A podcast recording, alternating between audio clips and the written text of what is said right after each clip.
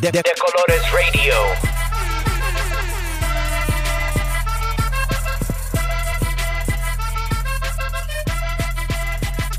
De, de, de Colores Radio. You're listening to De Colores Radio. Good evening, Oak Cliff, Texas. I think we can do better than that. Good evening, Oak Cliff, Texas. Really quickly, my name is Rafael Tamayo with the Oak Cliff Cultural Center. I want to publicly acknowledge our program coordinator who could not be here because she is ill, but she worked tirelessly with SMU to make tonight happen. And this is one of her signature programs, Ripple Effects. So a big shout out to our coordinator from the Oak Cliff Cultural Center, Monica Luna. Some quick information about us. We are the Oak Cliff Cultural Center, a division of the City of Dallas Office of Arts and Culture. So we belong to a network of other cultural centers. Our mission is to provide the highest quality arts and cultural experiences in the city with a focus on the South and West Dallas communities, particularly in Oak Cliff. So a lot of the things that we do rely on the feedback from the community. So you'll see us talking to folks and doing all these kinds of things and being out, uh, boots on the ground type of work, because we feel that's where the work is most important. So if you ever feel like there needs to be something going on, or you need to see something, or you want to work with us, please find us, follow us, tag us. We're on Facebook, Twitter, Instagram. We have a website, there's a phone number. You can stop by. We're literally right next door where we will be hosting a meet and greet right after the event. Um, so please reach out to us and, like I said, find us and follow us and tag us and all that good stuff. With that being said, I'm going to hand the mic off to our collaborator for the evening. So y'all, please make some noise for SMU. Thank you, thank you so much. So I, I just wanted to say a few things about the office that I work for. Good evening, everyone. Uh, my name is Danielle Fertil, and I'm a coordinator in the Office of Social Change and Intercultural Engagement at SMU. Um, so our office connects students with opportunities to engage and learn from the community, and we prioritize advocacy and awareness through immersive community engagement experiences and social justice education, which is why we're really, really excited to be working with folks at Oak Cliff Cultural Center. Like we was previously mentioned, this has been such a collaborative effort, and it's been really exciting for me. Um, so I wanted to go ahead and give us a little bit of an introduction about our event tonight, starting off with the biography of Jessica Salgado. I'm really excited to introduce for you tonight Jessica Salgado. Jessica is a Los Angeles based Salvadoran poet who writes about her family, her culture, her city, and her fat brown body. She has shared her work in venues and campuses throughout the country. Salgado is a 2017 and 2018 National Poetry Slam finalist. Her work has been featured in the Los Angeles Times, Teen Vogue, Univision, Vibe Magazine, Huffington Post, NPR, TEDx, and many digital platforms. Jessica is the author of the monthly column Suelta for Remezcla and the Amazon bestsellers Corazon, Tesoro, and Hermosa, published with Not a Cult Media. Please join me in welcoming Jessica Salgado tonight.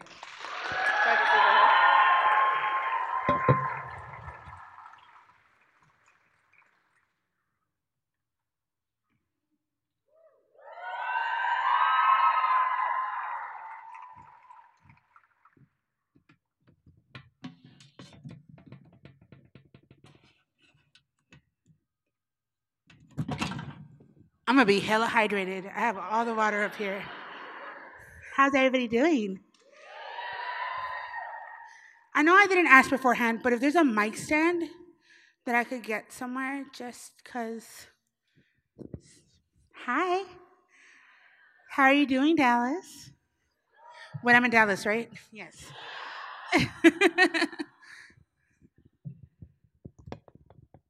Thank you.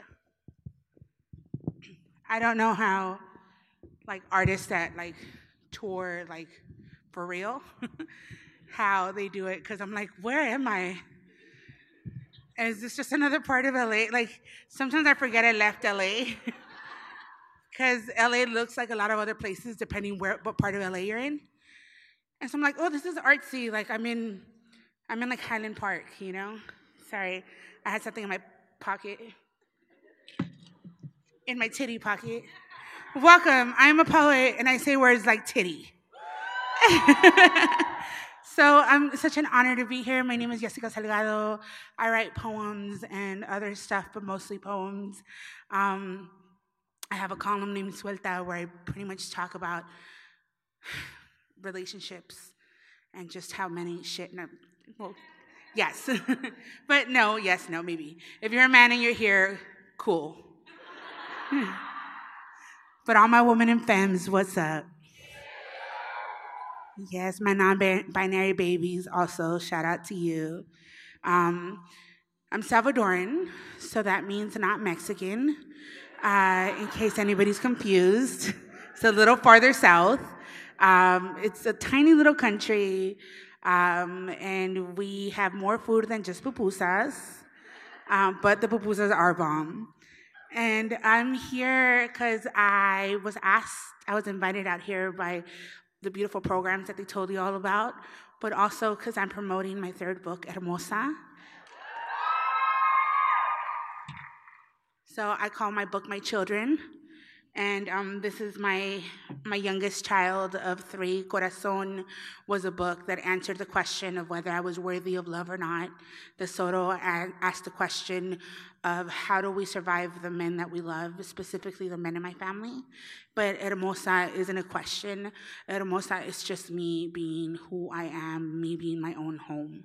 And, and so it's, it's the end of a trilogy of books that explore love in the way that it exists and how family influences the way that you love. And, um, and I write about love so much because I think what, what else is more beautiful than that? What else is more beautiful than the sweet joy and the, and the beautiful ache of love? And so, um, and everything is love. Like I love, I, I write love poems about my family, about um, my my niece and my nephew, about um, men, unfortunately. Um, I was cursed by being heterosexual. But you know, I cope with it every day. Um, um, but yes, uh, you're such a lovely group. You're such a lovely group, and you're already laughing when I want you to laugh. So that's great. But feel free to communicate with me in any kind of way. It's dark, so I can't really see your beautiful faces. But also, this is not. I'm not here to just talk to myself. This is a conversation. So if you hear something that you say that you, if you hear something that moves you, you can clap. You can yell back at me. You can be like, "Girl, leave him," or you know, or you know, whatever Fuck him. I, I cuss. Right. So I have some poems for you. Is that cool? Yeah, bitch, get to them. Okay. I was born, and sometimes I want that to be all the story there is to tell. I was born, and there was a parade or a fiesta. And mommy came home in a gown, and I was a corsage on her wrist.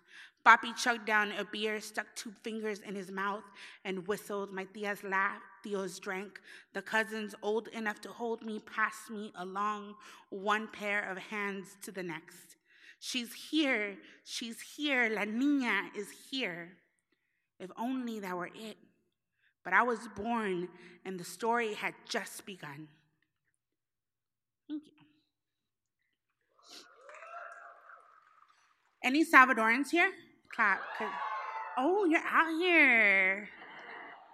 Y'all made it to Tejas. I, Tejas is so big. Texas is so big. I'd be acting like Texas is little. I'd be like, oh, I'm going to Texas. They're like, bitch, what part? And they're like, I already did Texas. I went to San Antonio. And they're like, yeah, girl, you, there's a lot more to see. I'm like, whatever. And then on, on Instagram, I'm like, I'm coming to Dallas for the first time. And y'all were quick to correct me. No, you were already here. So but you know, we're doing it in style this time.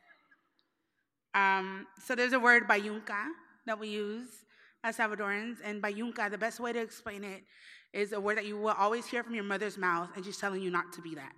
So bayunca could be don't be uh, don't be silly, don't be torpe, like don't be clumsy, or or don't embarrass me, right? Like if you're not if you're hiding from a relative that you're too shy to say hi to, they're like, no seas bayunca, va a saludarlo. Or if you're like jumping around and like, esas bayuncadas, you know, it's always something that you're not supposed to be. I had a tia that would sometimes drink a beer and play poker at parties. The other mujeres would murmur, beer is a man's drink, milk and coffee is for the mothers. They drink their cafecito at the table while talking about fulana de tal or aquella bayunca que se cree mucho. And I'd sit as closely as I could listening to the gossip, memorizing names of all the scandalous relatives, the tío with kids from a secret woman, the cousin who left to Mexico because he got in trouble here, the loca that is off acting like a man again, and those were my favorite stories. Women doing what women don't do. I imagine all the beer I'd drink when I got older. I'd chug it down like a cold soda and burp loudly on purpose. I'd cackle big and booming, wouldn't care when the mujeres say, Esa niña es tremenda. Instead, I would lift up another beer and say, Así es, tía, salud. So my mother's sister stayed, my aunt, my her oldest sister, staying with us for a couple of weeks, and oh, I don't really, I don't like beer. I'm more of a henny kind of girl. Oh, and she be making me need some henny. I, I told her about the time that I burned my stomach with boiling water on Thanksgiving, so nobody lets me make coffee anymore, and that's how I got out of having to cook. And so then she's like, "You should be careful. You could die like that." And I was just like, "No, not with like a mug of coffee." And she's like, "Well, so and so's daughter." pulled a, a, pot of boiling corn and it fell on her and she died. And I was just like, oh my gosh. And then her and my mom be watching La Rosa de Guadalupe and they start telling it gets it gets it gets interesting. So the next poem is this next poem is called Papi in five parts, and I feel that sometimes um, a, a, lot of us writers we we um, the reason we start writing isn't because of of y'all. Y'all are just a beautiful gift that comes with the writing, right? Many of us, especially I've learned that um, most writers of color, um, we write to survive, right? And and so this poem was a poem that I always wanted to write. I grew up with an alcoholic father, and I always didn't know how I was going to get this poem just right, something that explained it exactly the way that I needed it to be explained. And finally, one day, it just poured out of me as a whole poem, and I was sitting at my computer sobbing. I was sobbing so loud I thought like I was going to scare the neighbors. And then um, I performed it at my local open mic, the Poetry Lounge, which is my home venue, and. Um, and then I realized that I wasn't at a place where I was ready to share that with other people, especially this specific poem in the way that it was. And so I put it away. And when I went to go look back for it a year later, that I wanted to use it for something, I couldn't find it. And I searched everything where I usually keep my work, and I couldn't find it. I couldn't find it. And I was devastated. And I have a friend named Vanessa, and uh, Vanessa and I were at the time were fairly new friends when I lost the poem. But she had been coming to the Poetry Lounge for a while, and then we became such good friends. She would pick me up from work and take me to the Poetry Lounge when I used to work uh, at a parking garage. Yeah, I worked at a parking garage, but I don't know how to drive, but that's whatever. Um, I just took their money. But um, so then I'm telling her about this whole thing, and then she goes, Oh, I remember hearing that poem. She goes, Actually, I recorded the audio of it. And so she had the voice note in her phone and sent me the voice note of a poem that she recorded before we were even friends. And so this this way this poem that I wrote came back to me to save me again. And so I knew that it was always going to be part of a book, and it just so happened that the book that it ended up being in was Hermosa. And it's called, um, I share that story because I think the story is just as important as the poem, you know? Um, you never know when the poem is going to come back and show up at your set and be like, we have unfinished business. The first one is a quiet Sunday afternoon. I find myself holding his hand so often, there is no need for me to tell him I love him. At dinner, I prefer to eat from his plate instead of mine, and he never stops me. He is tender, so tender. I pretend to fall asleep with my head on his chest just to hear him breathing, as if I were inside of him, a vital organ, as if this were the reason I was made. He calls me his heart and never lets me doubt it. I know the second one has come home by the slam of the door. It is 3 a.m. and every light is on. His music is loud and angry like him. When I ask him what's the matter and beg him to go to bed, he answers and sounds like a hand slapped to a face or a body slammed to a wall or glass broken to a cheek and I try not to cry because he because my tears are like blood into a shark and he is a shark in the deepest part of the night. My name is caught in his jaws. There is so much yelling. I wonder why the police haven't been called. So much anger. I fear the sun won't rise in time to save either one of us. The third one is full of jokes that sound like insults. His humor is as cheap and easy as that vodka he likes. The fourth one never remembers how much he's hurt me. When we bump into each other in the kitchen the next morning, he won't look me in the eyes. His apologies come as a hurried kiss to a forehead, as a mumbled I love you before he rushes out the door. I resent him, sometimes even hate him. It is so difficult to love him, but if I don't, who else will?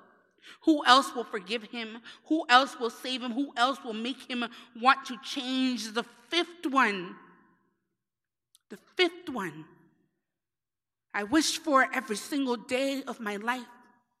Every time I blew out a birthday candle or I knelt in a church pew, I begged to God to send him to me soon. And when he finally did, when God finally gave me a sober father, he was so broken, so brittle, so apologetic, so willing to make it work. I had no choice but to forget everything that had ever come before him and the day that he left me. As a sudden exhale of wind, as a slight twitch of a foot, as a hand I couldn't release. I remember the first one how, as a little girl, I used to pretend to fall asleep with my head on my father's chest just to hear him breathing, as if I were an appendage of his body, as if this were the reason I were made, as if he had never become anyone else other than the man that called me his corazon and never let me doubt it. Thank you.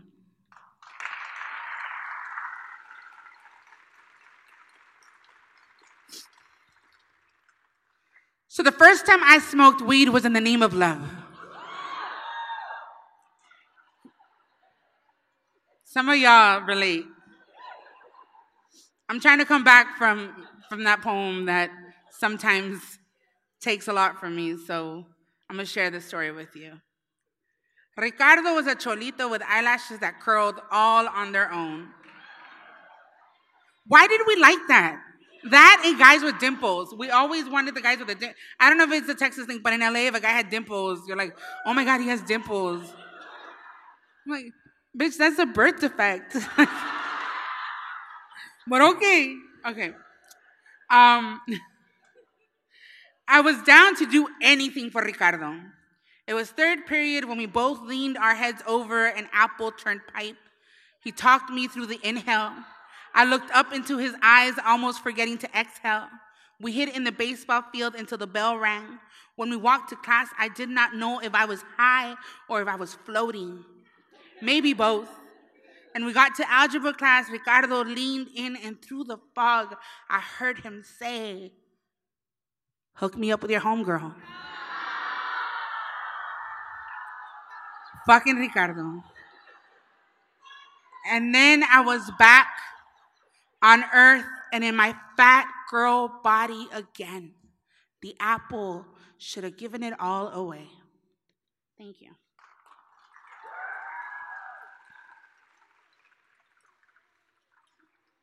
to get him in a chokehold. Y'all are intense. You know? How many of you are in love? Make noise because I can't see you. Okay. How many you how many of you are heartbroken? It's more of you, but you're just not trying to okay. It's Friday night. You're not trying to open the wounds yet.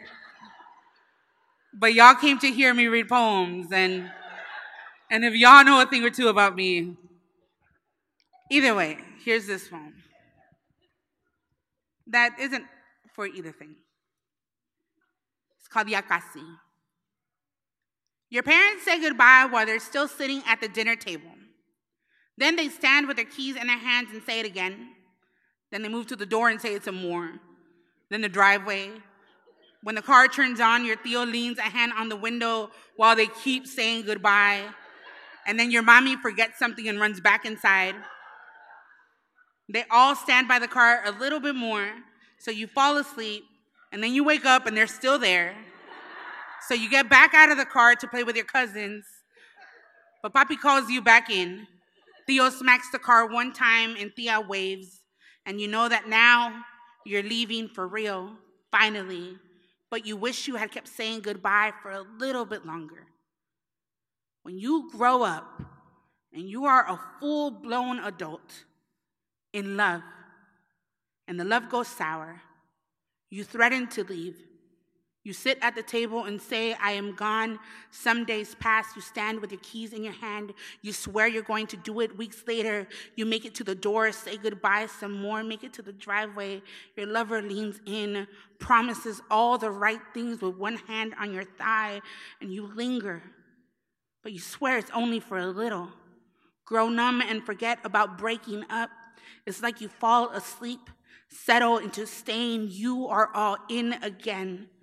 But remember why you have to go. This time it is real. You are finally gone, but you wish you had taken a little bit longer. Thank you.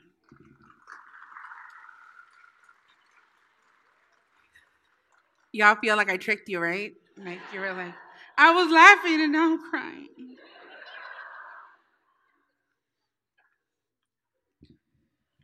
That's my life. what I remember of love laughing with a mouth pressed to his bare shoulder, pulling over on Beverly to point out the full moon, my hand curled around his, a six hour fever confessional on Christmas Eve, smiling so much that my face hurt, ironing his work shirt, his voice at 3 a.m., never speaking over me, listening even when he disagreed, drunken phone calls to murmur he loves me, reading the same book, having different opinions about its ending, Sade playing while we make love, calling each other when work feels pointless, crying into his lap, making bets about politics, arguing but never leaving, knowing he sees me, all of me, and still stays. Back then, when I knew him, before he knew someone else. When distance became an aftertaste in each kiss, when I forgot what his snoring sounds like, when it got so complicated we stopped trying. Baby, I remember love. It is all I ever do. Thank you.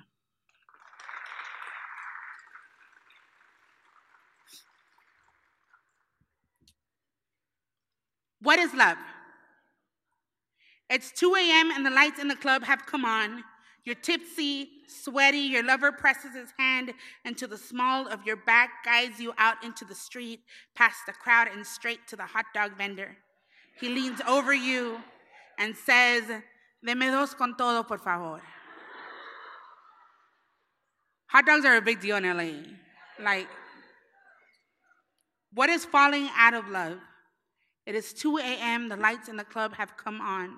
You are tipsy, sweaty. Your lover walks ahead of you into the street, past the crowd, and straight to the car. You ride home in silence. He drops you off. You get into bed, hungry, drunk, alone. I ate his ass because I loved him. That's the only. Okay, I'm not gonna look at anybody directly, but cis hetero men, if you use a five in one body soap shampoo thing, they're all gonna break up with you tonight. Okay. I ate his ass because I loved him. I gave myself, oh, the people that brought me out are probably like, this girl. Okay. Gave myself lockjaw sucking dick, swallowed the bitter cum, nodded when asked whatever it is that he asked. I let him eat my pussy all wrong. I moaned. I moaned in the name of romance. I arched my back, pulled him in for a kiss. His heart was in the right place. Later, I laughed with my girls. I really don't know what the joke was his awful sex or me neglecting my body and calling it love. Gotcha, bitches. No, I'm kidding. No, that was one of those. When I wrote it, I, I, I was in a moment where I was thinking of, of my own relationship that won't end because I keep forgetting that I ended it. And then, um, but I was just like, I saw that meme that said when you're laughing, when you're with your girls and you're laughing about your ex, and then you realize it's your ex. And so then I wrote the poem because I was just like, I keep laughing about how awful this man is, and I keep fucking him. So that's jokes on me. So, um, every book that I've written has at least one poem in Spanish in it, and it's because I've always wanted my mother to have her own experience with my work. One second, hold on. I don't want to go over my time. Okay, we're good. Um, I don't. I want my mom to have her own experience with my work. I don't want her to. To, I want her to have something that I don't have to translate for her, right?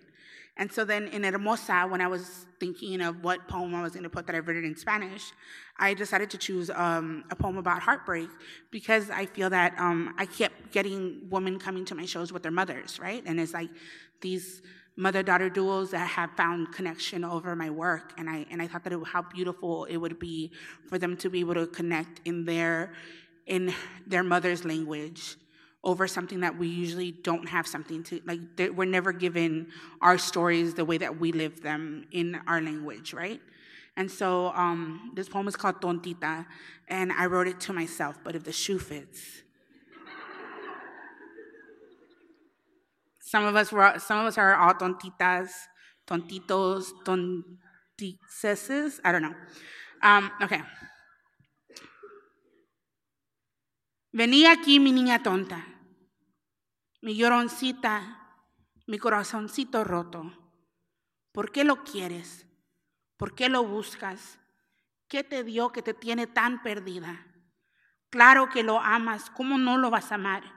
Si Él fue el primero que te dijo que quería todo lo que tú has querido, yo sé que es bonito consentir a quien uno ama, tener a quien cuidar. Pero mi niña loca, mi palomita triste, mi cielito gris. Ese hombre no quería ser querido. Él lo que buscaba era olvidar y tú, mi amor, tú no eres el olvido. ¿Te acuerdas de tu papi? De ese amor tan grande. De las tardes bajo los palos de limones y tú y él hablando de las noticias o de algún deporte o de un compañero de trabajo y de vez en cuando tú, chiquita linda, le preguntabas, papá, ¿cómo se dice tal cosa en español? Y él te contestaba casi riendo y tú seguías con tu cuento. ¿Te acuerdas de ese amor?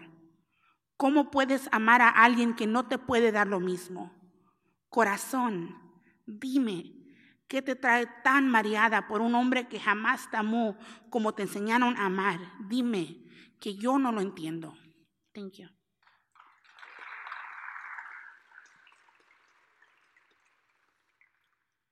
I used to sell knives door to door for Vector, you know, when you cut the penny.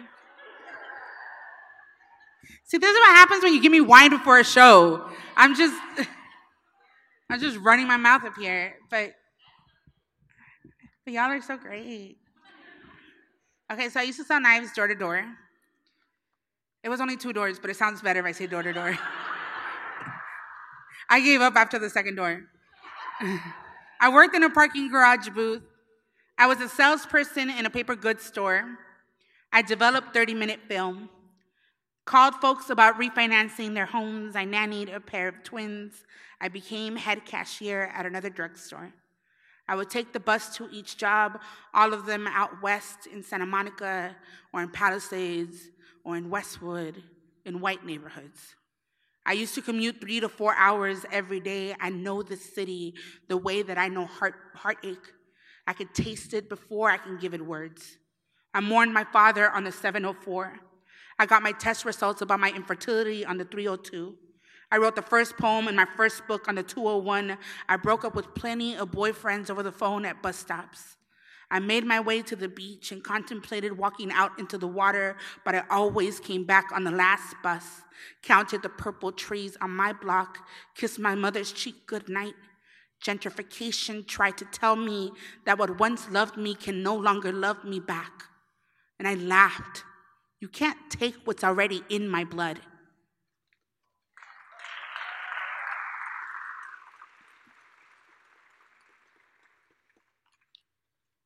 I taught him to say yes. Years I whispered each letter into his sleeping ears, rubbed them into his palms, kissed them over his cherry wood skin, and when he finally said yes, it was to someone else. And so I found out because he had hidden his IG stories from me. And I noticed I hadn't seen them, so I signed really quickly into another account and um, and I saw the little highlighted circle, and I was just like, "Don't go looking for what you don't want to find." And I was like, "Well, I want to find the truth, right?" So I clicked on it, and it was a picture of a jack o' lantern, and the caption said, "Our first pumpkin carving," and there was a woman tagged. And so this is someone that for years we were we dated, we broke up, and then we were in this weird limbo, and um, we both supposedly weren't ready for relationships, and then he wasn't ready for it, and and so I thought, well, you know, as long as he's clear about what he can give me, I'm okay with that. Apparently, he wasn't. And, um, and then I found out, and then we didn't talk for months. And then they broke up, and this poem happened. Because they always come back, right? Hold up. They, somebody said they do? Somebody's going through it in the back? Did somebody come back? Huh? Right here? Oh. Girl. We have another poem for that. We'll get to that one, okay?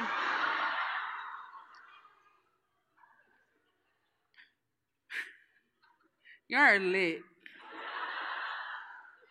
Everybody come to my hotel after. I'm kidding. No, no, no, no, no.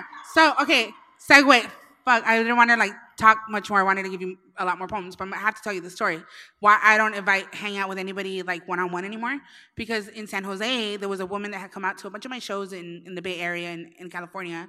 And then I was just like, oh, I've seen her like five or six times by now. She's like a person, right? Like, like I've seen her enough. And so she's like, let me take you to dinner. So she took me to dinner and we had a margarita with like an extra shot at dinner. And we're like, cool. She's like, do you want to go dancing? Do you want to go to a bar? Do you want to go to karaoke? And I'm like, karaoke's chill. You could just sit and watch. You don't have to like, you could turn up as much as you want to or not turn up, right? And then um, I had I was there to work, and the next day I was going to teach a workshop and perform and do all these things. And I don't really drink a lot before performance because then my I have a, my throat I lose my voice, so um, I go too hard. And so um, well, I thought I went hard. So then we get to this karaoke spot, and then like she's like, I'm gonna go get a drink, and I give her my card, and I say, open a tab, and like just put it on my card, right? And she's like, What do you want? And I said, a henny and pineapple, which is my drink. And she's like, Oh, I'm getting a shot. Do you want a shot? And I was like, Oh, we're doing shots? Well, okay then. So then she comes back with shots. She's like, I got this round. She comes back with shots. And so then I still just wanted a drink to nurse. You know, you want to have like a drink in front of you. And so then I go, go back and get us drinks. Here's my card. And so she goes to the bar and comes back with four shots. And then I was just like, she goes, Oh, I ran into my friend and he bought us these. And she brings the guy over. It's clear that they don't know each other. And so the night progresses. She ends up having seven shots. I stop after like two or three, right? Like, I'm like, I'm good. And also, she's petite.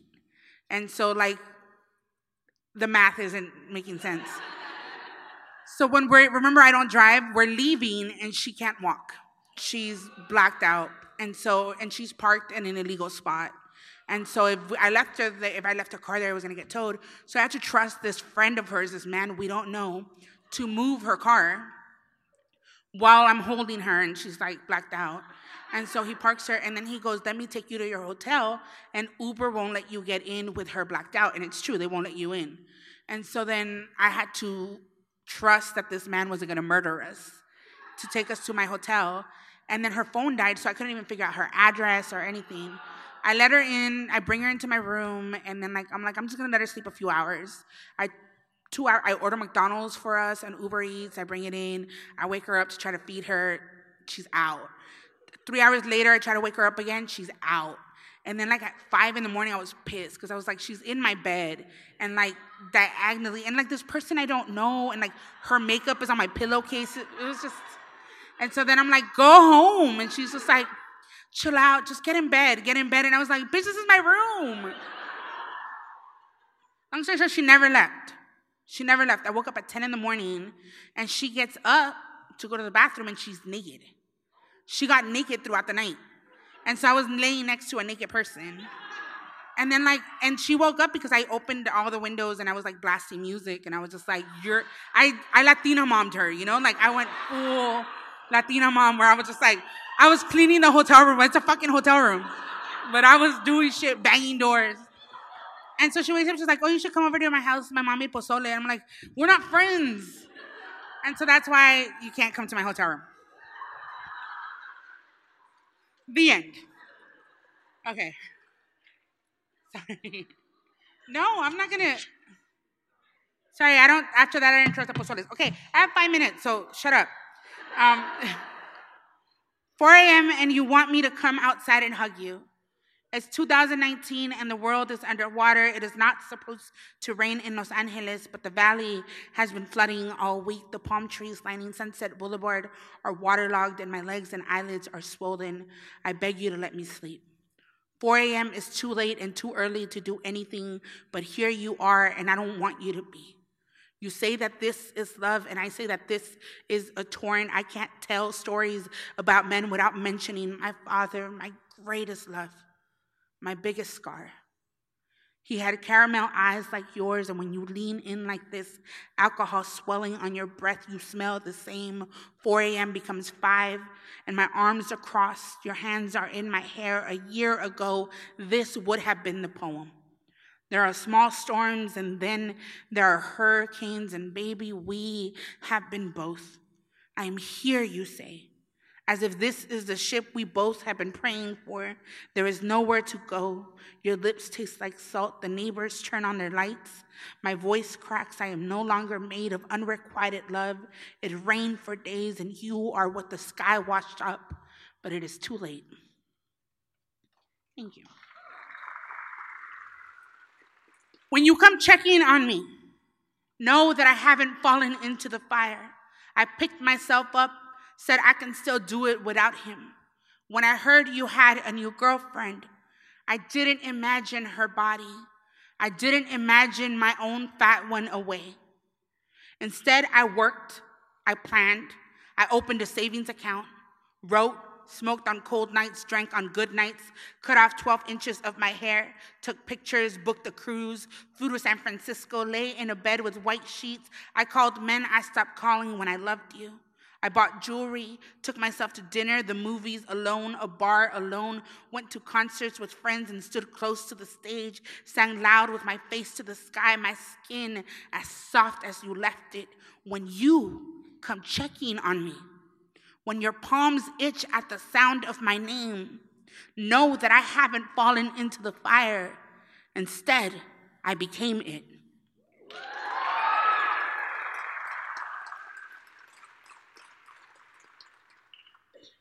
We good?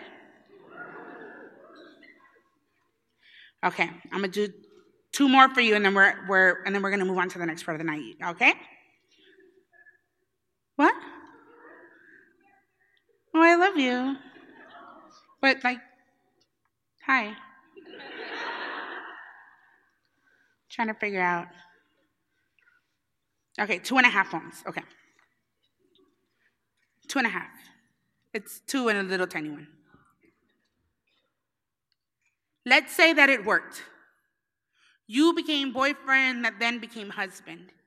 And I had the babies and named them after planet. I don't know why I wanted to name my kids after planets. I wanted to have a kid and name him Jupiter. That's fucked up. Maybe that's why the universe won't let me have kids. we built a house out of straw.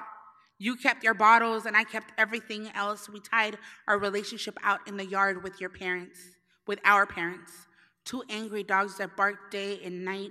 You still hold me like I can break, and I still cry during sex, but it's love, you and I.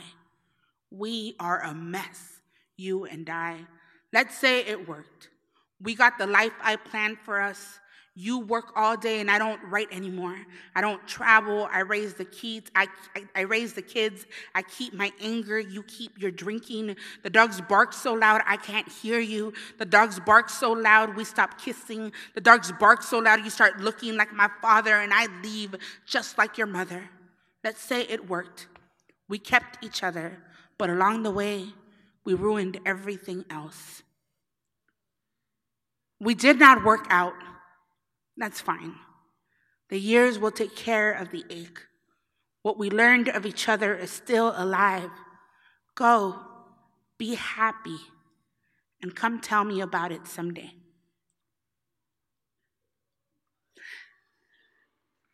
You know, that's, that, you know, you're grown and you're like, okay, I guess. Go be happy. But also, you're fed up of the person. You're like, look, at this point, this shit didn't work. Please go find someone else. Please. Please. Okay. And this last poem is called Diaspora Writes to Her New Home. And um, the books, the poems in this book are, I read them backwards. So if you go back and you're not confused or whatever, um, it tells the story of me present day until baby Yesika. So it tells the story backwards. And so, um, yeah. It's called Diaspora Writes to Her New Home, and this is for all of us um, first generation babies. I am what comes after the Civil War. After the dismembered corpses, the burnt sugarcane fields, the mango tree with a single strung body, the man with his tongue in his pocket, the soldiers and the guerrilla, the exodus of my grandmother's children. I arrived after the fleeing, after the bruise was named a desert, after the new country extended its concrete arms with reproach, after living in garages, huddling in small apartments, after raising blonde children who do not know our language, after washing cars we do not drive, after keeping home for women with alabaster skin, after falling in love in the time of asylum, after the alcohol took to my father's veins, after the family murmured his sins, after my mother cut off the long coil of her curls. I found my way here and I stayed. A fist of a girl with eyes big as a wailing mouth. I was born with a pen under my tongue. I know and own all words ever spoken. I am the dream and the nightmare. The burning bush, Moses, David, Goliath, Mary, Magdalene, the Holy Virgin, God Himself, dead and resurrected. I am not the survival. I came after. I am the victory a boastful flag. I am not a promise. I am a threat. I am what takes and does not give back. A new history, a forked tongue, a priestess, church and communion, a woman with her own legacy. Take this, my story, eat it, and remember me. Thank you so much. Thank you. And um, I'm supposed to be joined by somebody up here. They're, okay, they're coming. I'm like, hi, I'm supposed to have company. One more time, Texas Theater for Yesika Salgado. There we go. I hear the brat. That was good, Oak Cliff. It gives me great honor and pleasure to introduce our moderator for the evening, hailing from Grand Prairie, Texas, the host and boss B of Decolores Radio, aka Ev the Stallion. Make some noise for Eva Arreguin. Hi, little baby. I'm bringing him on tour. Have him introduce me everywhere. Hi, baby. Hi, how are you? We got some Henny. I do. I had to. Anybody have some pineapple juice? Y'all bring her some pineapple juice because I don't have that. I did bring Okay. the henny though. Bitch, We're hydrated up here. So hydrated. I said we have good skin. Uh, hey, look at your little Huanga. That's so cute. You know, that's my baby. Aw. How are y'all doing? How are we feeling? Aw. Okay, I'm gonna put my water over here because we got plenty over there. No, no, no. Here. That'll be your okay. water. Um, is anybody drinking? Okay, so we're not alone. What they served alcohol here? Yeah. My Who's kind of place. Yes, thank you, thank you, thank What are you. you I see drinking? it. Ooh, ooh, cranberry. Do you want some? Or no? I feel like we're feeling good already, kind of. We're feeling good. Okay. You don't want if I'm already like this off of one cup of wine, you don't want to see me Or we kind of want to see, after the right? henny. Okay, so I also put my phone in my titty. And it's pockets, it's storage. Have y'all seen the video where the lady pulls a henny bottle out of her titties? Yeah. I kind of wanted to do that, but I was like, I'm not, I'm not gonna do that. Can I tell you a quick henny story? Please. So there's this uh, karaoke spot in LA that used to let you bring in whatever you wanted, like bring your own everything. And so now they cut out the alcohol because they don't have a liquor license. So we went, and my homegirl stuck a bottle of henny between her thighs. How? She has thick thighs. She just walked with it. You know Mala of Locatora Radio? Okay. Okay. Yeah. Yeah. Yeah. so yeah. she put the henny bottle between her beautiful thighs and walked in. no thigh gaps Henny- here, baby. Yes. So she walked in with the bottle of henny, and she had brought like a um, a brisk bottle, and she was like, she comes in and she gives them to me, and then I go, I'll be right back. And so I go to the bathroom, and they check your trash to make sure you don't have alcohol. Like they're that serious about it. They Wow. fine you if you have alcohol. So I go to the bathroom and I drop out some of the iced tea and I put in the hen- like I put in all the henny Uh-huh. in the bottle and we mix it up. And then I'm like, what the fuck do I do with the empty bottle? I can't put it in the trash. Right. They'll find it- you. We're the only we were in the VIP section, so Oh, we were the only ones there. And um, oh no! I was just kidding. Oh damn Oh, it! now we do have to. Damn it! Okay. Thank you. I'm adopting him. That's my child now. But um, so like, what do I do with this empty bottle now? And so I lift up the water tank part of the toilet, and I put the bottle in the the water tank. You're a genius. And then I was just like, I'm out. And so now I don't know if they ever found it. I need to go back and see if it's still there. So I'm a mixologist now. There we go. Are y'all gonna drink with us? Cause I don't want to drink alone. Well, not alone. You know, we're right here, but you know. Imagine if this multiplies like the bread and loaves. Like Just all of a sudden we have enough for everybody. Or just line up like Henny. communion. I'll give you guys all a sip. you get pineapple henny. You get pineapple henny. We're Latinxes. A lot of us are Catholic here. I'll just stand over here and it'll be like the blood of Yesika. There you go. Father, Son, There Holy. Spirit. There you go. I wait. I'm gonna do very little for me. I'm a lightweight. Okay, do a heavy pour for me. Okay. This one's yours. Tell me when. Yahweh. Ah! A little bit. Wait. This There thing is brown now. Yeah, it's gotta be like um. Wow. I'm impressed. It looks like orange juice now. It's Yeah, not even it has. If it's not this color, you're not.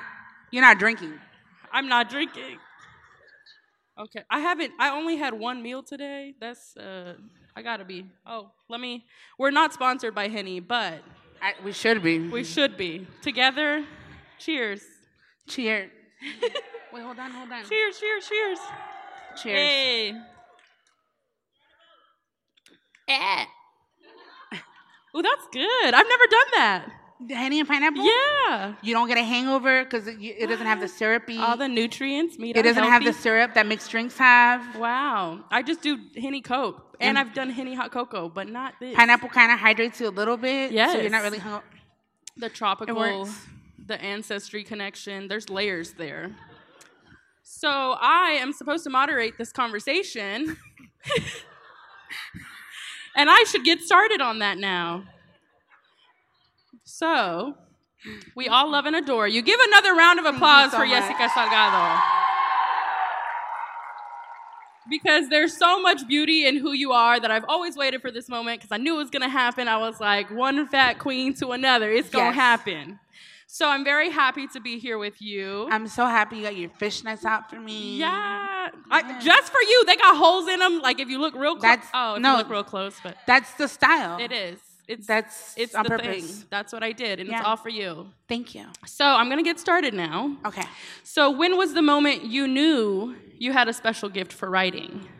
Uh, I mean, you know, like teachers were always really excited. Like, at a very young age. you know, the white teachers, they'd be like, oh shit, she's a special one. I'm gonna save her. You know, like I had a lot of that. they do. They do do that. So I had a lot of that growing up Yeah. So from a, like grade school, from grade school. Yeah. and then did you believe it yourself like the whole time? I knew that it was the one thing I could do because Yeah. I can't sing, I can't dance. I, I literally don't have other talents. Like, That's it. I write poems really well, and that's it. well, you're amazing at it, so that's great. Well, I hope so. so then, what was the big moment? I guess in your career that you were like, oh shit, I'm really doing this. Because I know that I love that you're so open with how you got here and you worked as at the parking lot and you worked at CVS and like even if you were following that journey and you're open about how you used to catfish and all this shit that's like so modern that I just love your your journey and and so I want to know like when you knew that you were that bitch basically. Uh, I mean, I think I, I, I think it's not like a. You have to disassociate a little bit when it happens like this. Um, especially, I, I I still sometimes can't make sense of it. So, like, I mean, I, I think I know I deserve it, yeah. and I don't have that thing. Like, do I deserve this? Am I, Yeah. am I doing like shit? Like. I don't have impo- like. I mean, we all have imposter syndrome, but I don't have this. Um, resentment towards my success, but I do have a slight disassociation where I be forgetting. Mm. Like literally, like I forget, and then beautiful things happen, and I'm like, "What? They offered me this?" And then like somebody be like, "Bitch, like Right. you're yes, like Duh. you're Yesika Salgado." And when people tell me my own name back to me, I'm like, "What does that mean? like it's my name." Like, Yeah. but it, it's it's that, and um, I think right now in this moment, I'm at a very like institutions that I never expected to open doors for me, so I never knocked on those. Like I, I say a lot, I have no interest in climbing the mountain. Right. My interest is in teaching the mountain how to kneel, Mm. and the mountain is kneeling, and that is so Wow. wild. Like I'm gonna be freelancing for the New York Times. Wow. You know That is amazing. and I don't have a single diploma of That's anything. amazing. I love it. Congrats. you know, so thank you so much. Had you announced that or no? I mean, like I, I did on my Instagram, but like it's still in that. And then also, it's always that weird like, when is it real? Like you know, like do I wait to public? Like it's it's Mm-hmm. always you always. I think I think we always try to find a way to discredit our our, our success Right. because we're not supposed to have all this, right? Or Mm. we've been told we're not supposed to have all this. So we we like that's a white people thing. That's a Right. that's uh no for real. Like I grew up thinking that like an artist's life was something that wealthy people got to do or something that white folks, like literally white folks got to do. I never saw anyone like me doing Right. anything. And like Sandra Cisneros and then like that's it. And then I was just like, all right, one girl made it Yeah. you know and then like and then i found other other writers Right. but but like so it's been a lot of talking myself into being like no you deserve this and then Mm. and then also even if i don't think i deserve it like i saw some a tweet but i believe it too where it's like like my imposter syndrome might be kicking up before i get in there but once i get in that room i forget about that shit Yeah. and like i take up as much space as i can Right. And that's the important part, right? Because that's the power in yourself. And that's really hard to get to that point where you can forget it. Yeah, like um, was it? Just a couple of days ago, I was booked for um, a brand booked me for something, and then they wanted me to read a poem at their event. And so uh, the person who was doing like the manager thing for me for that, she sent them the poem that I wanted to read, and they were like, "How will this apply to the brand?" And I said, "Just tell them yes to whatever they want, and I'm still gonna show up and do whatever I want." Ooh. Because what I do, because I know what the room wants, they don't know. Like to ha- like They think they know. Yes, and I think that that's maybe the answer to your question. Like Mm-hmm. when I knew that I've gotten to a certain point, is where I know that I know what's best for my audience. Nobody else does. Ooh. Snaps for that, please. I can't use my hands, so I can't do it. All right. So then what motivates you the most still in your work?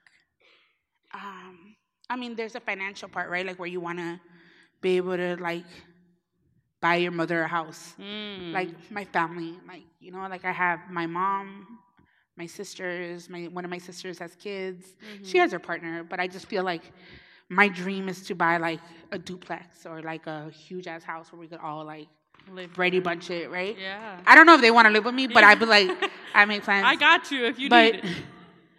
but also like at the end of the day, I'm still that girl that used to write to cope. Mm. And so even if whether or not people were buying my books or not, I would still be writing poems. This is just a beautiful add-on to like Right. everything else, you know. Right. So one of your obvious like you write about love and you write about the beautiful parts and the hilarious parts and the nasty love parts. So, what does a beautiful, healthy love look like to you? Because I'm trying to figure it out. But it's also, I'm going to add this, sorry. Whenever you've been raised around trauma, you don't know what it looks like. Yeah, like I mean, it. I think I think it looks different for everybody, right? Um, because many of us could sit there and be like, "That couple is this, this, and that," but we don't know how they communicate at home. We don't know how they navigate through stuff, and um, I think uh, uh, me and the man who who a lot of is in a lot of these poems and the stories that I tell you, even even aside from all the other stuff, because trauma gets in the way, right? A lot of us have so much trauma that crowds relationships. But um, with he and I, what I what we had and I held on for the longest time was that we mutually respected each other. Um, it got foggy a couple of times there, but for the most part, like we got now specifically, we're at a place where, like, um, he sees me in all my glory and tells me he's like very proud of me, but doesn't try to take crowded. He tried for a while, but now he learned to chill the fuck out. But doesn't try to take up any of the spotlight, and it's just like just tells me he goes, "Do you know what you do for this world?" And he tells me that like all Wow. the time, and I'm like, "What the fuck is That's this?" Like rare. getting like a man is genuinely complimenting, Right. No, but um, but I think I think healthy relationships are are the ones that are willing to do the work and to have the conversations. And sometimes it takes a lot of conversations to get to that space, you know. Um, a lot Y'all of feeling that? A lot of like, I'm so fucking frustrated because you're not telling me what I want to hear, you know. And then realizing that is not that's not why you're talking, well, that's not why you're having a conversation. Um, he and I had a conversation on my IG live once. I've seen some of them. They're exciting. he's game for it. I tell him, I'm like, I'm on Instagram live right now, and then he's just like, fuck it, keep me on. I'm like, all right, well, let's talk about us. And Oh um, no! and in the in the conversation, I asked him, I said, when you tell me you love me, what are you saying? What does that mean to you? And he goes, what does that mean to you? And I go, when I tell you I love you, I'm telling you I see all of you, and I accept you. What do you mean when you tell me? And then he's just like, well, you know. And then it's like silence. He's like, well, I guess that I want what's best for you. I'm like, no, no, no. That's not what I'm asking you. When you tell me you love me, what does that mean? And then he was just like, um, I don't know, that I think about you. Like, but then, like, if you ask them these direct questions, you realize I'm like, oh, homie, you don't even know what your love is. right. And I'm here upset that I'm not getting your love. You ain't even know what I'm asking for. Okay, and so you know it it, it makes things less that's- complicated. This is the one that's been around for the longest. Seven years. Woo wee, lucky number seven. No. we started talking on Christmas Eve, and every Christmas Eve, I'm like, "Fuck you." I'm never gonna talk to you again. And then, like, for some reason, ja- at the end of January, hey, ah. Guilty. or like, I'll, he was at a wedding when we had stopped talking, and he was at a wedding, and he posted up a video. He said, "I love love," and I responded, "I'm like, motherfucker, you don't know what love is." And How then by the end of the night, I was in his apartment, so whatever. Next question. Let's see. Very, very timely, very fitting. My next question is if we actually could talk more about dating and Yes. dating while fat specifically. Ah, Because I don't get to talk to a lot of people about this. that's just It's a journey. y'all thin girls think you have it hard. this shit is some wild shit. it is. It's some wild shit. I had a man ask me if he could put his penis between my rows of fat ones. There is a whole nother world of like kinks. And I was like, what do I get out of it? A mess. You back here fucking my fucking lona, and what am I what am I doing? You're just like cheering him on. Yeah, like, get it, baby. Ah! I don't know. Um, I mean, I let him do it for expert, like for the. I admire you. I need needed content, you know. Yeah, of course. Gotta write it on the column. No, but New York Times. That's true. No, but um, but in in in the reality of it, I, I do a lot of work around that, like a lot of my screenshots of dating apps and all that. Yes. And um, Yeah. we all live for them. but it becomes this thing, right? When you are a fat woman and you have the audacity to call yourself beautiful, Mm. and you have the audacity to tell the world you're gonna love me like I want to be loved, and you're gonna see me like a fucking person, not like not like as a sex object, not as whatever it is that you want to project upon me. It, it causes this this discomfort in people, right? In in in men, it's this need to to humble you. And so I've been in relationships with people that I thought saw me and um, that were with me. And like I got into a relationship with someone I had been friends with for years. And when we started dating, he thought that he was going to have a, a binge eating partner. Wow. You know, he would get high and then wanted to go eat, right? And at the time I didn't smoke. And so then I was just like, I'm not hungry because he would make me so anxious I would lose my appetite. Oh, geez. Because he was, it was a very Like his really abusive. energy. Mm. It was very, very really abusive relationship. But but he was just like, why do you act like you don't eat? And I'm like, oh, this is some kind of fetish Wow. that you were trying to fulfill by having this in your life. And and so that's the moment that that ends up happening a lot where you hit a wall in a relationship and you're like, oh, you thought this was going to be easier for you? Right. You thought that I wasn't going to advocate for myself, Mm. and you thought that you were going to be able to gaslight me any chance you get because I would be so grateful that you want Right, me. right, right. right. Motherfucker, like, there is no shortage of dick for anybody. Not at all. We got too much sometimes. Right. so that is never the case, but Right. but it it can be really heartbreaking sometimes Right. to be in a world like what is it that they ask men like what they fear the most when they date someone from an from an app when they meet up with someone their biggest fear is that they're gonna that the woman is gonna end up being fatter than what they told Oh, them I didn't and the woman's biggest fear is that they're gonna get murdered like how is that Slightly different. how like I am what terror like I, I but some part of me likes the idea that I haunt like that I terror like I terrify them you know Boom. like, boo, I'm fat, motherfucker. And then they're like, ah. oh no. we just do the the headshots only. Nah, I'd be like, look, I'm fat, bitch. You no, I you got all it? my my crop top pictures, Right, right, my, all my to it. the side pictures so they could get like the the profile view of like all layers of my the- profile says fatter in person, and it's I like love it. you, but you, but isn't it kind of fucked up that we got to go through all these me- measures so that they can't, so that they don't meet us, and then they're like, oh, you tricked us, Right. and then I'm like. You really think I went out of my way to trick your ass that when you take off your hat, you're bald? Like, we all have things we're working with Or not working, working with. with. or not working Right. with. We all have our things, and it isn't about tricking anybody. Like, I yeah, So I can talk about that all day. I love it. I I I think it's because they see us as desperate, and like a lot of people don't think we deserve love because fatness and fat phobia is like the grandest hate. Not really. There's obviously lots of other isms, but fat phobia doesn't get discussed, and it's like for someone to own their fatness and not see it as a bad thing is very intimidating to men. And even if they're interested in it, they still don't know how to approach it or they're afraid of what their tías are gonna say, and they're like, "Oh no, we don't want to bring out the Herbalife today. Like, I'm not taking her home."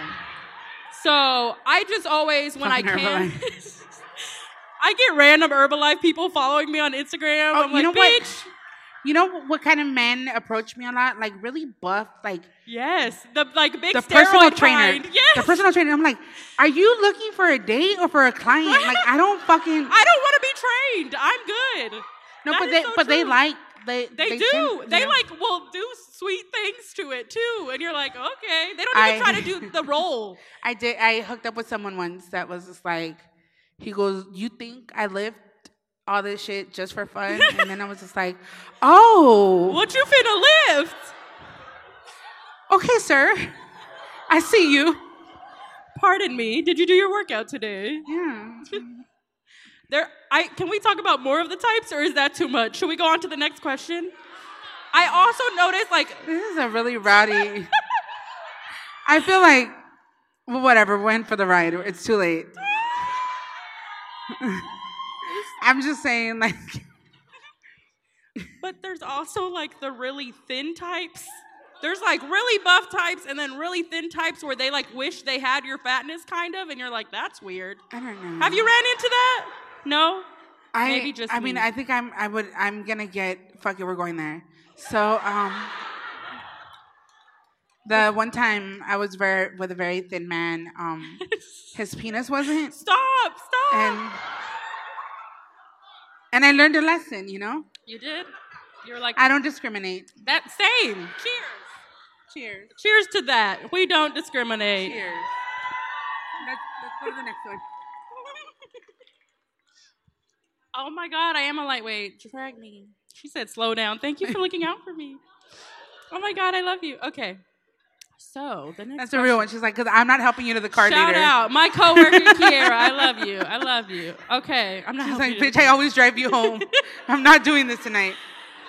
Okay, okay. So, transitioning, what is the best advice you would give to someone um, struggling to accept their body?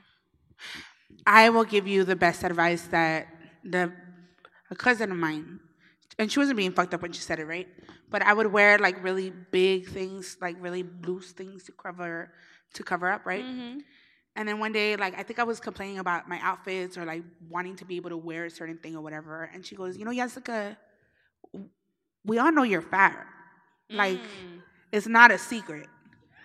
So wear whatever the fuck you want to wear." Wow. And then I sat with that and I was just like, I do I don't do so much stuff.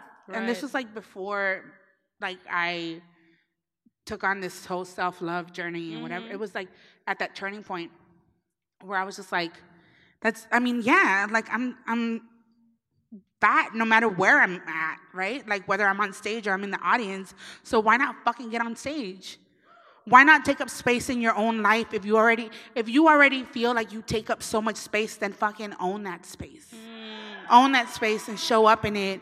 And also like you're not obligated self-love looks different for everybody. Loving yourself doesn't mean that you have to be as loud about your love as as people like me are right? Or or other people. You have to find what that is for you and have it make sense for you and for your life but just remember that just because you haven't figured out how to fully love your body yet doesn't mean that you are not worthy of other people's love. That's the mm. worst thing that we tell people. Like, you can't love others if you don't love yourself. Yes, you fucking can. Yes, you You can definitely love others, especially because many of us were taught, especially uh, a woman, women of color, we're taught to give so much to the world and to love the world so much and to take care of everybody around us, and that we come last. So we are perfectly capable of loving other people, but let's just learn to be a little bit patient with ourselves and be as gentle with ourselves as we are with everybody else. You know, like when one of your homegirls comes over and starts complaining about something, that same advice that you would give her, give to yourself. And also, self love is a decision you make every single day. It's not a question you answer one day and then you never feel fucked up again. You feel different every day. And every day, if you have a day where the answer was no, that's okay, because tomorrow it might be yes. So, yeah. I love it. I love it. So, as I said earlier, your transparency is something we deeply enjoy. So, how do you best navigate the modern world with the internet and a sort of like internet fame and this new career path that that has been your journey? Uh, I think I think I didn't before I was just like, fuck it, everybody gets everything, right? Like I'm out here with everything. And then certain things um started happening where I was just like, that's not responsible a lot, you know, especially like with my relationships.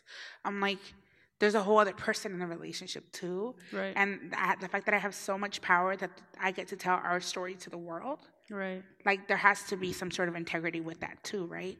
And so I've scaled back a little bit. There's some things that I don't share because um also like people have opinions and I'm not ready to hear like um when I released Corazon, I was I didn't know I was pregnant and then I found out while I was on tour and then I had to decide what was going to happen.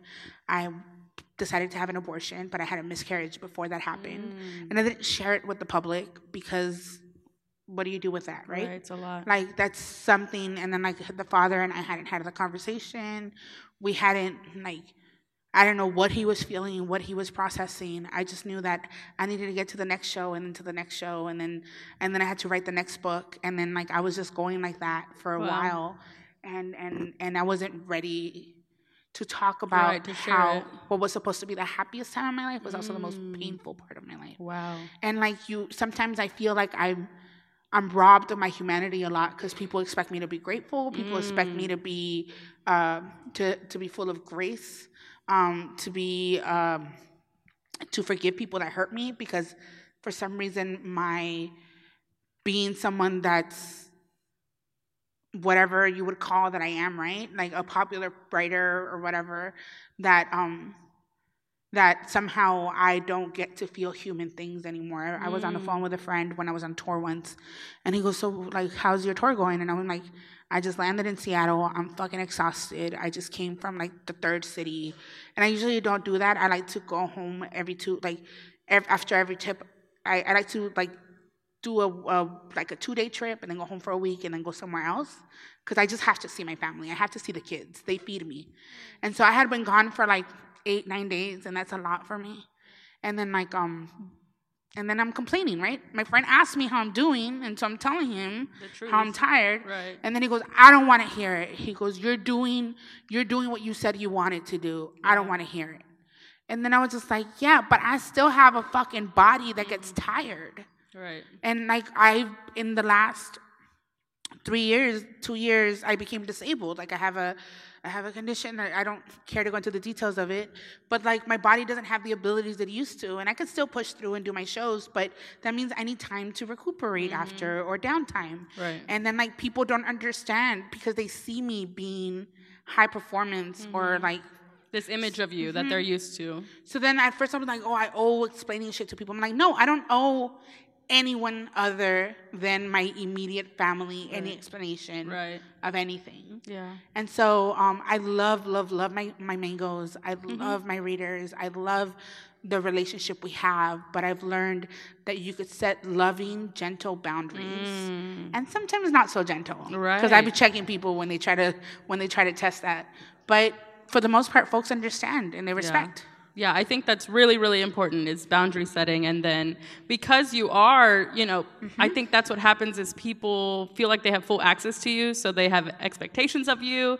And so it's really, really important for you to set boundaries. I think a lot of us are learning how to set boundaries still. Yeah, I mean, you know, sometimes I'd be like, ask me questions about whatever, and then somebody would be like, my man left me.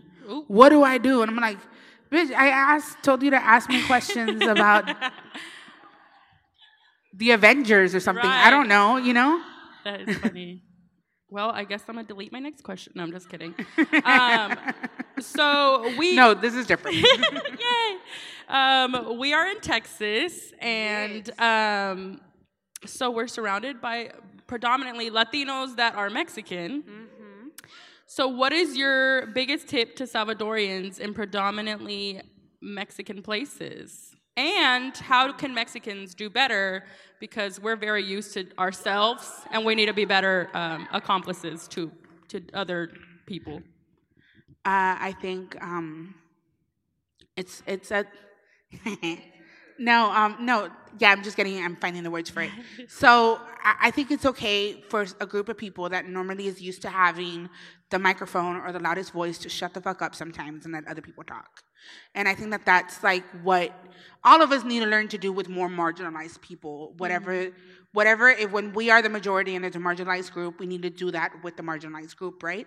And a lot of us can understand that when we're asked to do that for, for um, for causes that have been championed for a long time, right? Like, so for if it's like if we're in a space where there's not that many black folks speaking and a black folk wants to speak, we know that we need to give them access to because they've done the hard labor of Right. teaching us that we need to be better allies to them, right? And we could receive that and we hear that and we try to show up as much as we can. Right. So why can't we do that when we tell each other? that? Right. You know what I mean? Like when a Salvadorian tells Mexicans, like, "Hey, I feel like your nationalism is can be dangerous and or can make me feel uncomfortable in a space. Can you chill a little?" And then people are like, "Why do you hate Mexicans?" and I'm like, "It's not that I hate Mexicans. It's just that I was made to feel like I wasn't welcomed as a Salvadoran." And so, can we figure out how you can make me not feel like that? Right. Or not even can we figure out, can you figure out how to not make me feel like that? Because I'm here too. Right. And I'm here to tell this to tell my story too that it's extremely valid and especially because my country has been suffering for so fucking long mm-hmm. that right now in this time people are paying attention and it's at such an unfortunate like so much unfortunate things had to happen.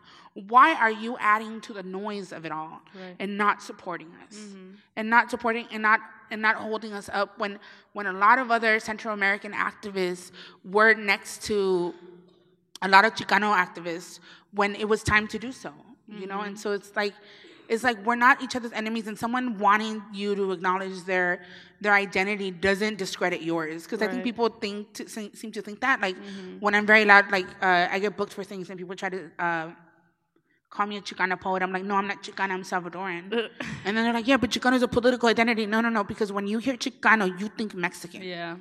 when you hear Chicano, you know exactly what you're thinking. You're not thinking, oh, Latinx people that have these these political values. No, no, no. Right. You are thinking someone that is Mexican American, Right.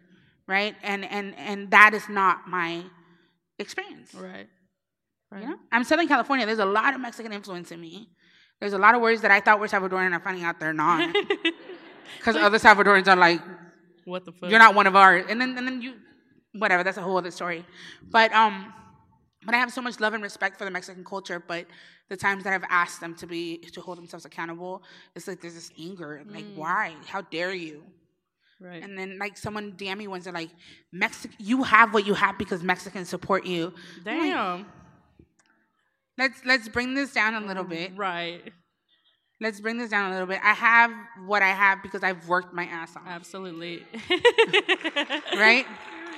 And I value everyone that values me as a person. Right. Not a poet, not not a single sliver of something as Yesika as a whole entire person with my complicated ass mm-hmm. identity. And sometimes I say things that might be off.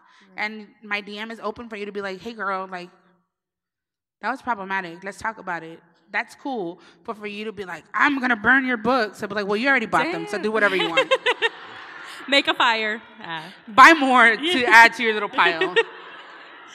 Jesus. All right. So we're gonna have Q and A after my ne- my final question. I have two more, so I don't know if we want to line them up or how we want to do it.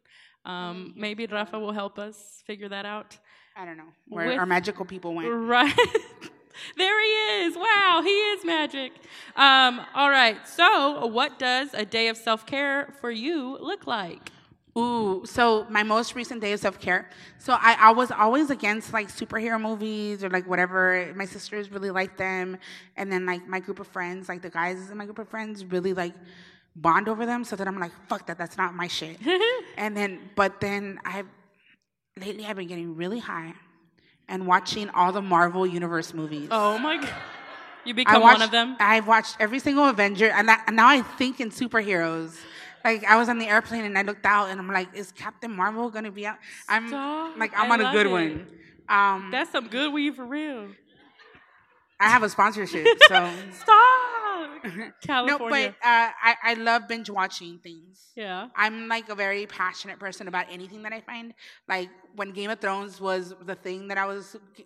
Game, I, and Uh-huh. then everybody got mad at me because I kept spoiling the end. I love, I love riling y'all up, but um, I love you, but I'm like a big sister, so I love like Nudging. nudging people. But Game of Thrones was my thing. Um, so a, a day where I am at home, self care. Um, I don't answer emails. Ooh. I might like go on Instagram because it's fun sometimes. Right. But I don't like do work. Um, I I'll watch whatever I feel like watching on my laptop, and then like I play with the kids, and then like order food for my family. I cook. That's me cooking. Lo- That's how do you do it? Modern day. Modern day cooking. I call mamá, quiere que cocine hoy. ¿De qué tiene ganas? Uh-huh. I'm and I'll treat be you like, on Postmate, I'll be like, today. I and then I'm like, and then throw in three churros because I'm gonna be stone later. stop. And then you know, That is hilarious. All right. Are we lining people up? How are we doing it? Where did he go? Magical Rafa. All right. Then my final question is what are your biggest dreams moving forward? Oh man, there's so many, and that's the beautiful thing, right? That um, I'm at a point in my career where I've accomplished so much that I didn't know I was gonna accomplish, but there's so much more. I want to go into songwriting. Ooh. Um, Come and, and that's happening sooner. That's actually in the works. Stop! going I'm, so excited. What? Okay, songwriting. Okay, go yeah, ahead. Go I mean, I don't know a single thing about songwriting, but it's uh, uh, something that I'm interested to learn and, and to look into um, and to, you know, figure out. I One of my dear friends, um, JP Saxe, if you don't know who he is, you need to look him up. He has a beautiful song called If the World Were Ending. He's a beautiful Canadian man. I realized that I have a thing for Canadian men because I just realized I'm in love with um, Seth Rogen. oh my god. I don't know what's happening. I usually the whites don't That little- register for me, but right now I'm like That laugh. He's like. I'm like Seth Rogen can get it. He kind of could. I agree with you, actually. I think, but I don't want him to laugh during sex. that laugh. He's dorky. He's I- cute. He's married, but whatever. that don't whatever. mean nothing. Let me tell you that. You know, Drake is. I mean, Drake is still my main, but you know, well, whatever. But I, I'm gonna go into songwriting, and then um, uh, I, I mean, there's uh, many books. There's many books to be written, and I'm interested in doing longer form eventually. Um, I'm working already on the fourth manuscript. Um, that's gonna be about catfishing. Yeah. Yeah, and so That's that's. gonna be fun. Ooh. You saw the live last night. You got a Oh yeah, peek? I read I read about four poems from the new manuscript yesterday. I'm not good at keeping secrets. Um, you know how people say move in silence? Like I'm like for what? like, like- lasagna. No, for real. Like yeah, sometimes you don't want to say things because like you haven't signed a contract yet or you don't want to mess that up. Right. But also like celebrate. Yeah. Revel in it. Have I get hype when something happens and I'm like, what am I gonna tell? Yeah, My mangoes. and then like and then I forget to tell actual people in my life. You But, didn't um, know. You didn't hear. The mangoes heard. You didn't hear. What the hell? but I'm just excited to keep continue keep on taking the world taking the world on and and also I really really am excited to see what other voices are going to join me in doing so. Mm, I love it. Yay! So, yeah. All right. All right. So what's going to happen now? We have Q and A time. So um, we are in a little bit of a time crunch, so we're Ah. only going to be able to take about three or four really short questions. And I saw one hand right there. So you're one, you're two, three standing up in the back, three, my lord. and one final one. Right. There's a No, one yeah, up yeah, here I got too. her. One, two, Y'all are and gonna then fight. right here. Okay. Fight, fight, fight. I'll try to- Sisterhood. No, no, no. I'll bring the mic to you. And I'll try not to be long-winded to see if maybe I could, we could squeeze we'll see. Okay. Squeeze another one. in. Yeah. Ding. Hi, I'm from Hi. LA. Hi. Hey. Love you so much. Thank you for being here. Um, my question is there's a lot of conversation about being fat in love, in relationships. What about in your career? Have you been seen? How do you feel? What are your thoughts? Like, I feel like I get it around my peers, my coworkers. Like, I don't feel as respected sometimes just because of, you know, my weight amongst other skinnier people. What are your thoughts? Um, I know for a fact that there's rooms that I haven't been invited into because I'm a fat woman. There's uh, uh, places that don't book me because I'm a fat woman, um, and that's fine.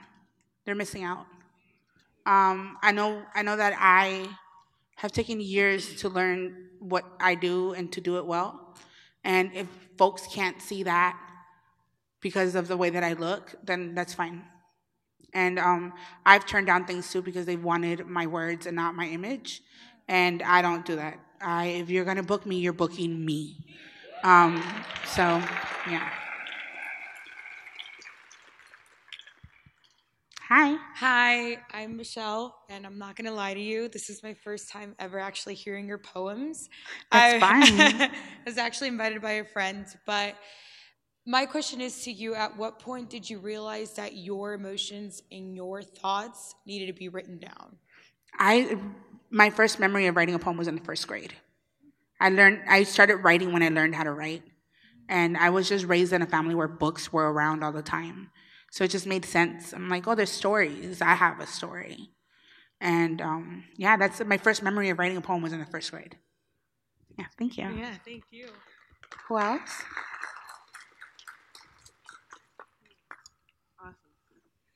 Hello, Yesika. My name is Serena. How are you doing? Hello, how are you? Very well, very well. You're very inspiring, by the way.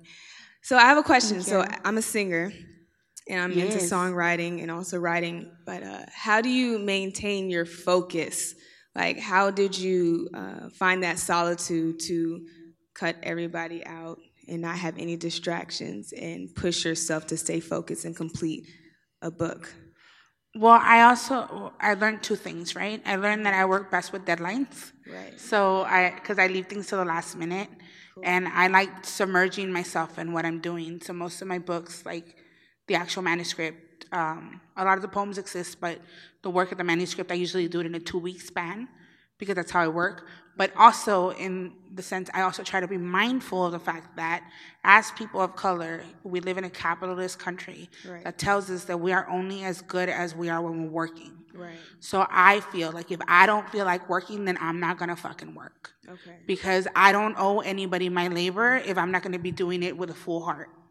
And I mean, I know that some of us don't have the privilege to say those things, right? Like for me, I work for myself and I get to do that. But also, like, we're creating beautiful art that's from the heart.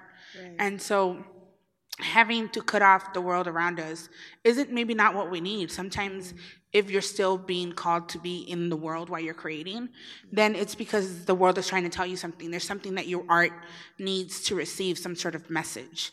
And so when that happens to me, I take my ass to a museum, I go to a bookstore, I, I go to a movie theater alone. I do things alone in the world. So, like, I'm around people, I'm not cut off from the world, but I'm Yeah. still Seeking inspiration. yeah, I'm seeking experience. I'm drinking things in. Right. And then when you're ready to go into hibernation or you're ready to like remove yourself, then that can happen. But we just need to be mindful of that because our mental health sometimes can get really triggered by long isolations. Right. If we're not used, like, especially if we're people that are used to being around other people. But we're always told that, like, when you're creating, you're gonna go in the studio and disappear, or you're gonna go fucking hide in somewhere and create this book. And not all of us have to do that. So, but my motivation usually is a hard deadline where I'm just like, oh, I have to get this in now, like this day, or else I'm never gonna do it. And um, it might not be the healthiest way, but that's my process. Like when I have to turn in my column, I'm writing it like it's due in New York. So I'm writing it at three in the morning in LA, which is six in the morning in, in New York before my editor gets to her office. And then I'm like pressing send, and then I'm like, all right. Right. Oh, you don't read it? You don't read your work after? I mean, like you I'll just- read it and make sure that it says what I wanted it to say, but like, you don't overthink it. Clicks in. yeah. Don't. But then like my editor will read it and be like, this doesn't make sense, and then we'll work on it. But um, But you made the deadline. But I made the, made the deadline. Dope. So just know your process and honor your process and be gentle with yourself if you veer off course. Right. Okay. Got it. And then are we good? One more or? Do we have one more? Over here. Where? Oh, Okay. Up boom. front. Hi. Um, Hi. I just want to thank you for being here. Thank I'm, I brought my friends. We're we're all. um. So, d what uh, advice do you have for any inspiring writers or anyone who wants to go into the arts? I'm a journalism minor, but I also Mm-hmm. love writing. So I just want to. So my advice is um, that I tend to tell people that um, if you're gonna like, like I said earlier, I would still be doing this whether this was happening or not, right? So if your heart is calling you to create, and the one thing that's keeping you from doing it is how it's gonna be received, fuck that. Do it anyway. Write what you need to write and then write some more. Because if we don't write our stories, someone else will. I'm gonna name drop like for a brief second.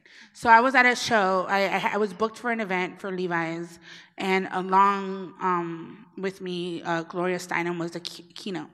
And so we were in the green room together, and she had heard my poem, and we were talking. And then she goes, "There's a difference between." She goes, "The difference between the past and history is that history is what got written down." So we all have a collective past, and we all know what the truth is about our collective past, about our colonization, about how we've lost, how we've lost so much at the hands of so many things, right? Or and just like how as people we're trying to come back to our true selves, right? And that's our past. But that shit didn't get written down. So the history that's being taught to people is that we were saved by these colonizers that came to show up and colonizes. And now we're all having to do that work to undo that shit. So if we start writing our stories now, that becomes the new history. That becomes a history because it's on paper and no one can ever argue with what is a fucking fact down on paper. So your life is your life and your story. And I mean, you're a journalist. You know this, right? So like how why is it so easy to write about all these other things and all these other people, but you hesitate when it comes to writing your story, when your story is the one that you know the best. So I hope you go home today and you keep writing. Thank, Thank you. you. Thank you so much. Beautiful. All right. That is all our questions for tonight. We are going to have a meet and greet next door at the Oak Cliff Cultural Center. So if you want to make your way that way, So I brought copies of Hermosa. They are fifteen dollars, and I take Venmo. Hey. Um, if you don't know what that is, get with the times. Truly. Um, you could give me cash. I don't even bring any change, so if you have, if you can have exact change We'll or be whatever until we hustling in the it out. Um, um, if you have copies of my books that you want me to sign, I'm more than happy to sign a piece of something that you have. And if you don't want to buy a book, that's fine. You can always come and hug me and take a picture if you want to. And if you don't want a picture, you could just hug me. But I want to see your beautiful faces. Okay? Thank you. So another round of applause for the beautiful, lovely Yesika Salgado. Thank you so much to SMU. Thank you so much to the Oak Cliff Cultural Center. Um, hopefully, we'll be able to make this maybe a podcast episode if it recorded. So you can check out De Colores Radio, my podcast. Um, thank you to the Texas Theater. So we'll see you next door. Thank you for coming. Have a good night. De, De Colores Radio.